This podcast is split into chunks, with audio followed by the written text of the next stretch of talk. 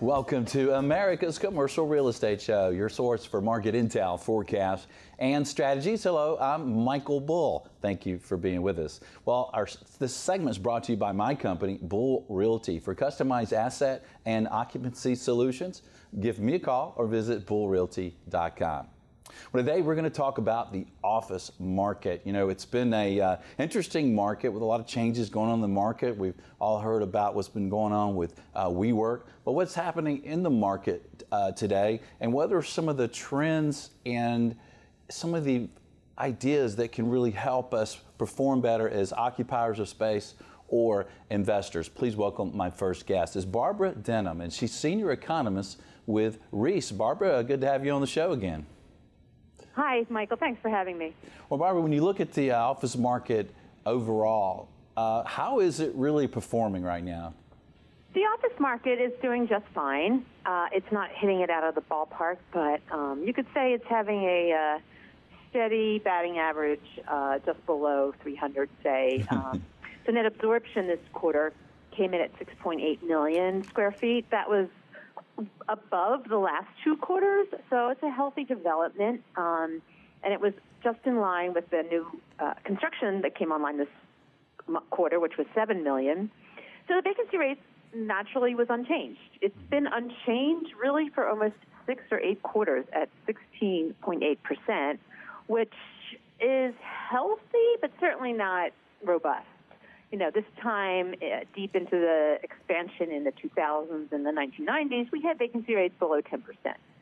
So there is really something very, very different about this expansion, especially when it comes to the office market. The year over year effective rent growth was just 2.6%, which again is, is fine, but it's just about at the rate of inflation. Uh, again, very much in line with previous quarters, but well below healthy, robust rates seen in uh, previous expansions. Yeah, and it seems with all the job growth we've had, Barbara, and economy mm-hmm. really hitting on most all cylinders, you know, that mm-hmm. we'd, we'd be at a time with that vacancy would be lower, that we'd be below that 10% again. You know, what gives? What do you, what do you think is impacting the market that's keeping us at what we, we look at as kind of, I guess, normal vacancy rate uh, of 16.8%? Well, there's two things to consider when it when it comes to job growth. Yes, job growth has been um, healthy and uh, consistent, although it has decelerated this year in 2019. That said, when you look at the office employment base, it's decelerated even more so, and it has. Uh, you see a wide disparity between the markets where we're seeing the highest growth in office jobs and where we're seeing declines. So the difference between, say, the office sector and the rest is you see about 15 markets where there's office employment declines, and those include markets like Omaha, Nebraska, Dayton, Ohio, uh, a few in the Midwest and in the Northeast. So there, there's a wider disparity between the healthier markets and uh, the weaker ones.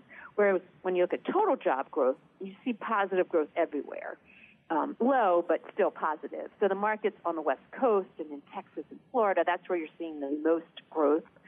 And we're seeing that reflected in the office statistics. Not just occupancy growth, but rent growth is very, very wide. All the, the four healthiest markets in the third quarter were all in California. Hmm. Uh, Oakland, Los Angeles, San Jose, and San Francisco were one and, one through four. And the ones at the bottom again were Dayton, Omaha, Hartford, and even Houston saw uh, was flat. So, um, so besides the deceleration, you do see um, some declines across the country in the office sector. Yeah. Well, where might there be some opportunities, Barbara, where maybe there's been less new supply, less new supply planned, but but you've mm-hmm. seen some uh, kind of healthy uh, occupancy or, or, rent growth. Where, where might we buy or build today that might be op- op- opportunistic? Yeah, I would go where the tech jobs are. Um, that seems to be driving most of the job growth and certainly most of the better paying jobs. Mm-hmm. Um, and in terms of the tech jobs, aside from those in California that I mentioned, you know, we see pretty healthy growth in Austin, Texas, and Raleigh, Durham, uh, Seattle, of course, and, and, and a lot of markets in Florida doing well. Uh, Nashville, Tennessee is always on this list. Charlotte, Atlanta is in the top uh, 10 in terms of year over year rent growth. Um, so, you know, there are pockets where you're seeing growth, and mo- most of that growth is tech related. Yeah. Well, Barbara, there's been a lot in the news about uh, WeWork and what's been going on there, and it was like everyone was so excited about it, and, and everyone was wanted WeWork and wanted uh, this kind of shared office environment in their buildings. But uh, uh I guess WeWork's having their issues. So, how is it impacting mm-hmm. the market? Uh, what, what, what, do you guys see out there? Yeah, well, um, so I think you might you, one could argue that there's a bit of Schadenfreude in out there. All these landlords worried about WeWork and now seeing their demise and kind of licking their chops. But it was still, uh, you know, it's still out there and it's still um, uh, a disruptor to the office sector. And it's probably been to the benefit of tenants in that they've introduced a lot more flexibility in leasing negotiations, specifically with respect to terms and I mean length of leases and um, escalation clauses, things like that. So it's been a tenant market throughout this expansion, and WeWork is probably a big part of that. That said, they were clearly um, overconfident, to say it mildly, about their own um, success and their own model. They overextended themselves, they overleveraged, and now all of that uh, excess debt and um, all the deficit is really coming home to haunt them. You know, their owner is out. They a lot of their lease negotiations are in jeopardy. I'm sure a lot of landlords, you know, really want to question uh, their credit deposits and, and, and any kind of negotiations. I'm sure are fraught with a lot of risk right now. Yeah. Yeah, it's interesting. Well, Barbara, when you look at uh, cap rates for the office uh, market around the U.S., what are the trends you're seeing there? Uh, cap rates are uh, flat to rising a bit. I think it's a tough, tough um, sector to be in. Uh, what's so interesting about cap rates right now is, say, 10 years ago, when they were just starting to rise from the heights of the 2000s boom, off, the off sector was one of the strongest. It was in line with the retail sector and the apartment sector in terms of uh, being worthy investments. And it's still a worthy investment. It's just uh, investors are much more cautious and very conservative about rent projections. And uh, in this expansion, the apartment market certainly is number one, and it's the, the preferred asset class for any investors because of its strength, its rent growth, uh, its very, very low vacancy rate. And remember, the apartment market has that uh, competitor, which is the housing market. So it's almost recession proof in respect with when the economy is hurting, people won't buy a home and they actually demand apartment more.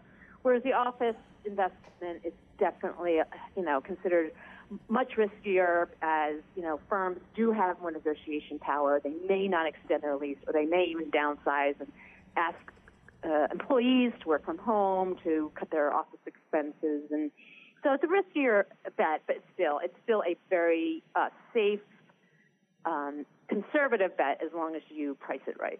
Yeah, well, that's interesting. Um, we're just taking to market a, around an $85 million property that's mixed use, and it's a lot of multifamily. And it's interesting the mm-hmm. extremely low cap rates we're seeing on this Class A uh, portion of the property. But then there's some commercial, uh, which is a great opportunity, much higher cap rates. So seems like the uh, uh the beauty's always in the eye of the beholder. Well, Barbara, right. what would you say to our audience in closing uh, about the office market moving forward? What do you expect for the, the immediate future, at least? You know, it's all about job growth. As long as we see positive job growth, um, the office sector should be fine. Um, I don't see rent growth increasing more than the rate of inflation going forward, uh, but we're obviously keeping an eye on both uh, aggregate job growth and then macro or uh, metro level job growth. So you really have to do your homework in terms of where you're seeing these job losses. And this isn't something you're going to see in a standard BLS report, you know, where the office sector is. Uh, so, like I said, there's at least 10, maybe 15 where we're seeing office declines, and they're the ones you really need to be conscious of. Right, right. Excellent.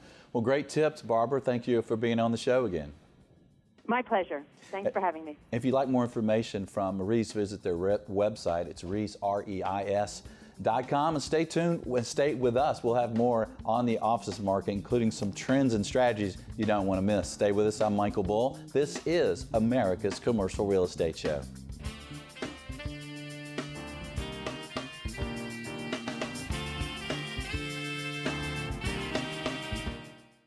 Are you looking to buy, sell, or lease commercial real estate? You're invited to contact Bull Realty for customized asset and occupancy solutions. Call 404 876 1640 or visit bullrealty.com. Would you like to be the top producing commercial broker in your office? Check out Michael Bull's video training. Since you're a show listener, you receive 10% off your first purchase. At checkout, use discount code CRESHOW. Visit commercialagentsuccess.com.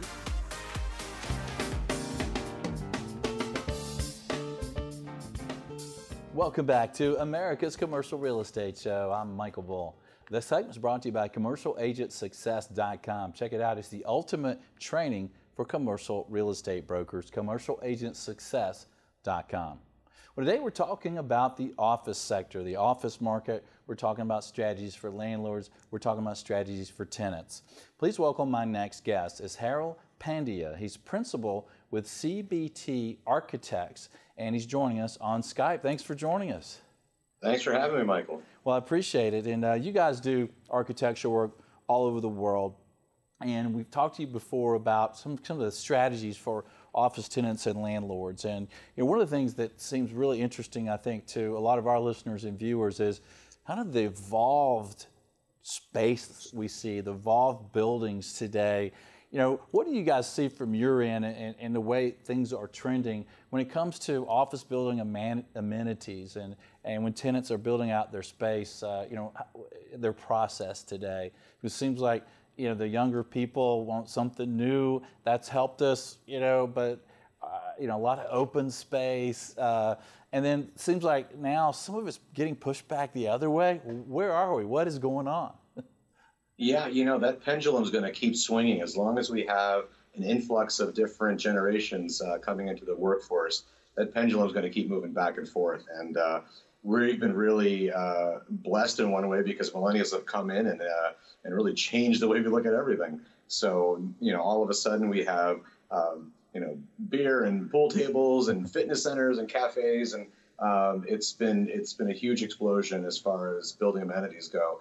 And uh, and building owners, you know, are taking it very seriously because that's what attracts um, tenants and you know pays good rent um, and makes it uh, competitive. So you know, we're seeing a lot of the same from building to building, but you know, I think tenants are starting to look for slightly different things because now it's not if you have a gym, is it do you have the best gym or do you have something else that the gym offers, any other wellness classes, et cetera. So it's getting beyond um, just sort of the check the box, if you will.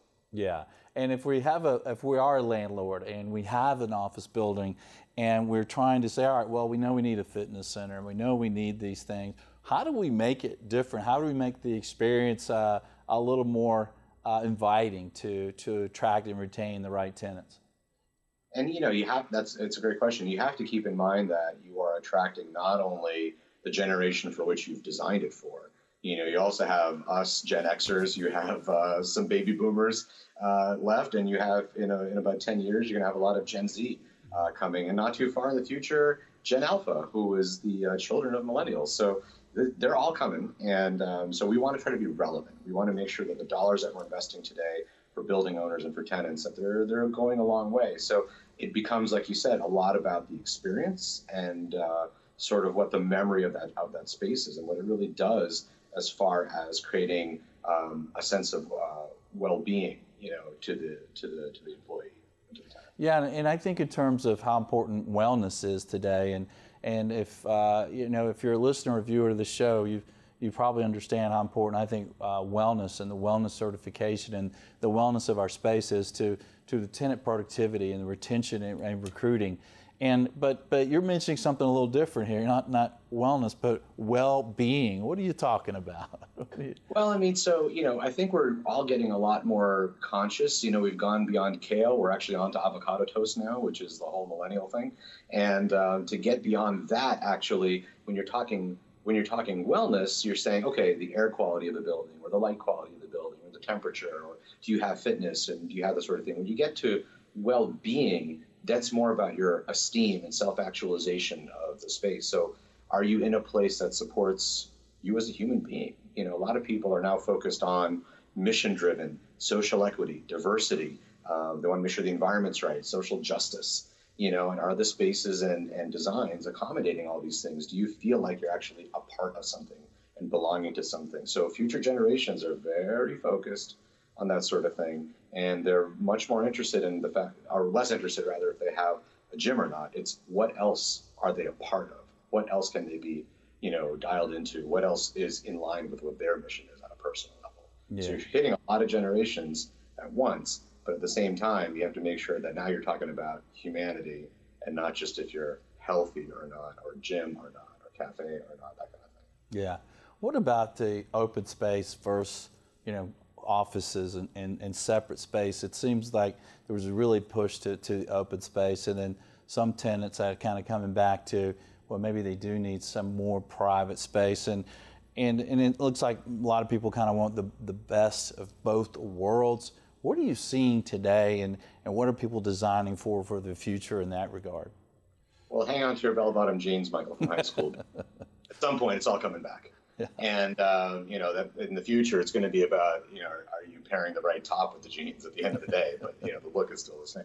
So we have we have gone very far over with open office, you know, to the point where people are are addressless. You know, they have no real desk they just sort of come in, they can sit anywhere they want, and they work in, in that fashion. But you know, we're seeing more and more that you know we do need quiet, we do need privacy, we do need a place that is just not in the great wide open of office. And I think it doesn't have to be your, your own personal or private office, but it definitely wants to be a place where you can be quiet, or whether it's a quiet car, so it's a, it's a space designated specifically for quiet work, no phones, no nothing.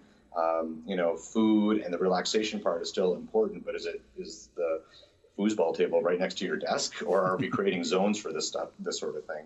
Yeah. So I think that's where we've gone so far off to one side. You know, creative and tech firms have really pushed the boundaries and that sort of thing.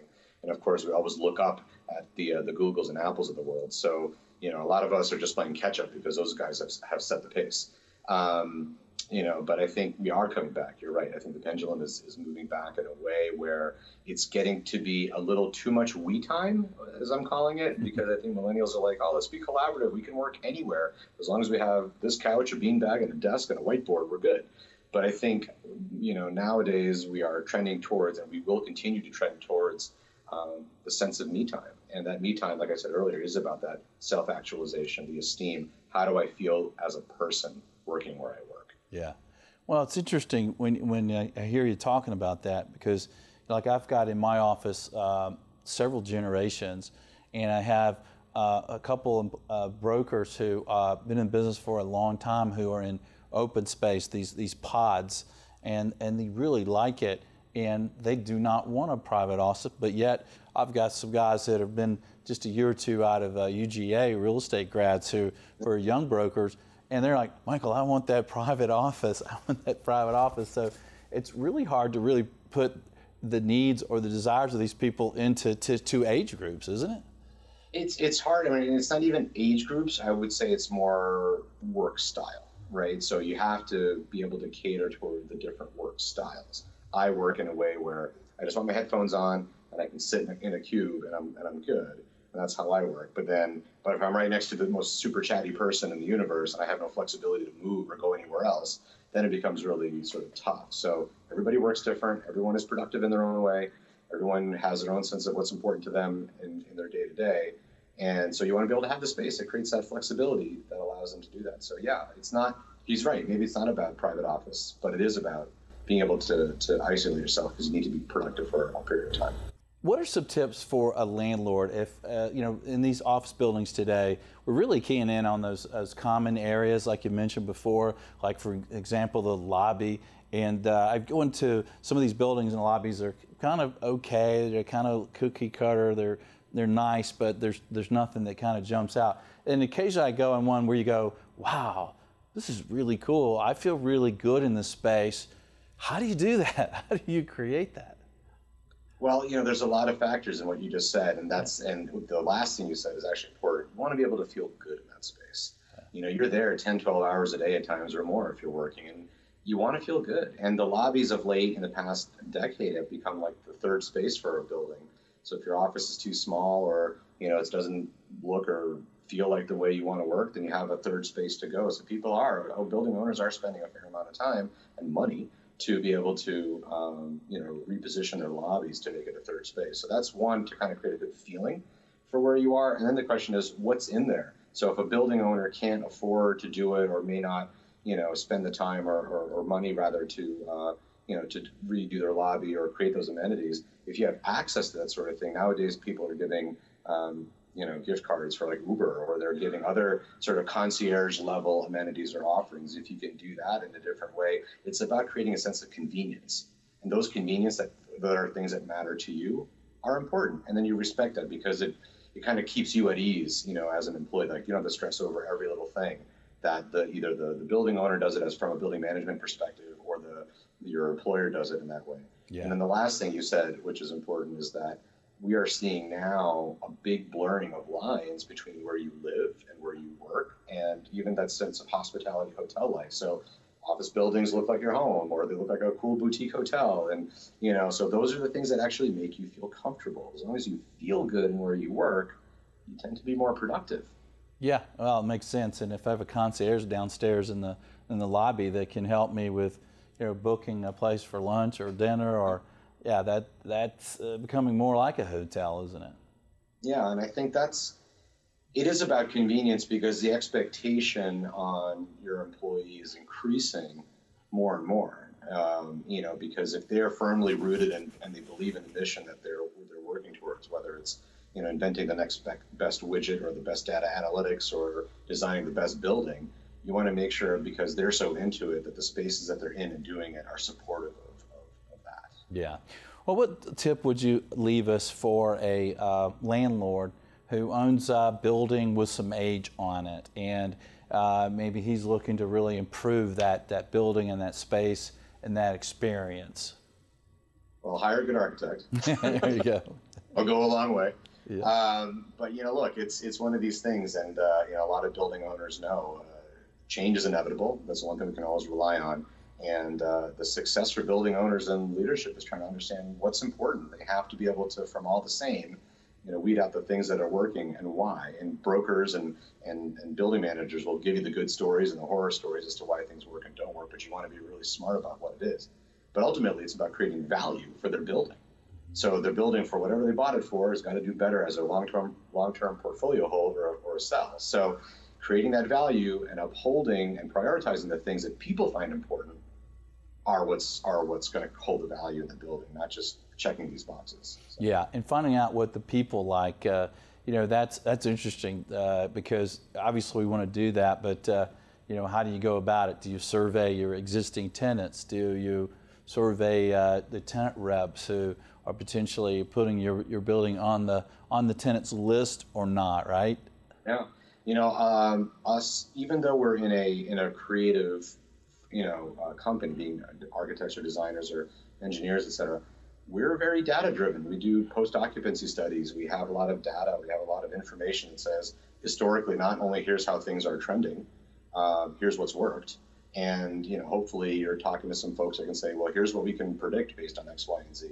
Um, you know, and that's going to be that's going to be an important piece. There's a lot of great research out there.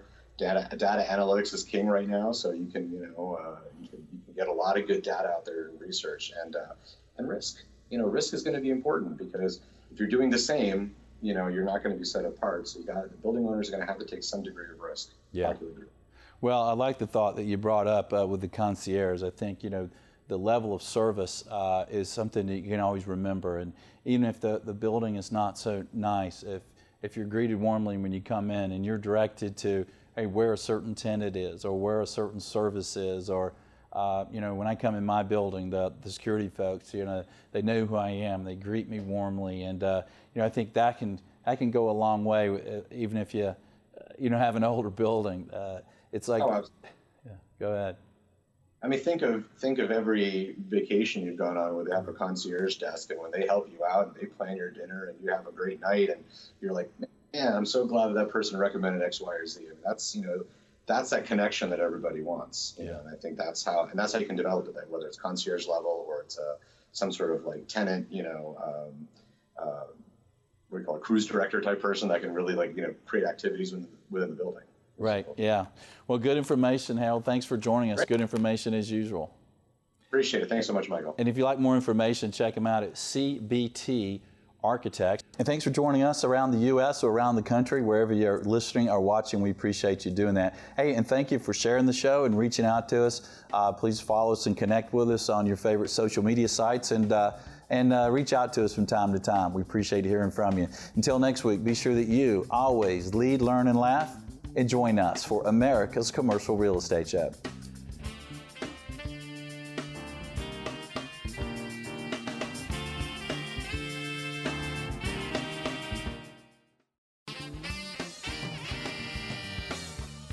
America's Commercial Real Estate Show is brought to you by Bull Realty. For customized asset and occupancy solutions, visit bullrealty.com. Commercial Agent Success Strategies.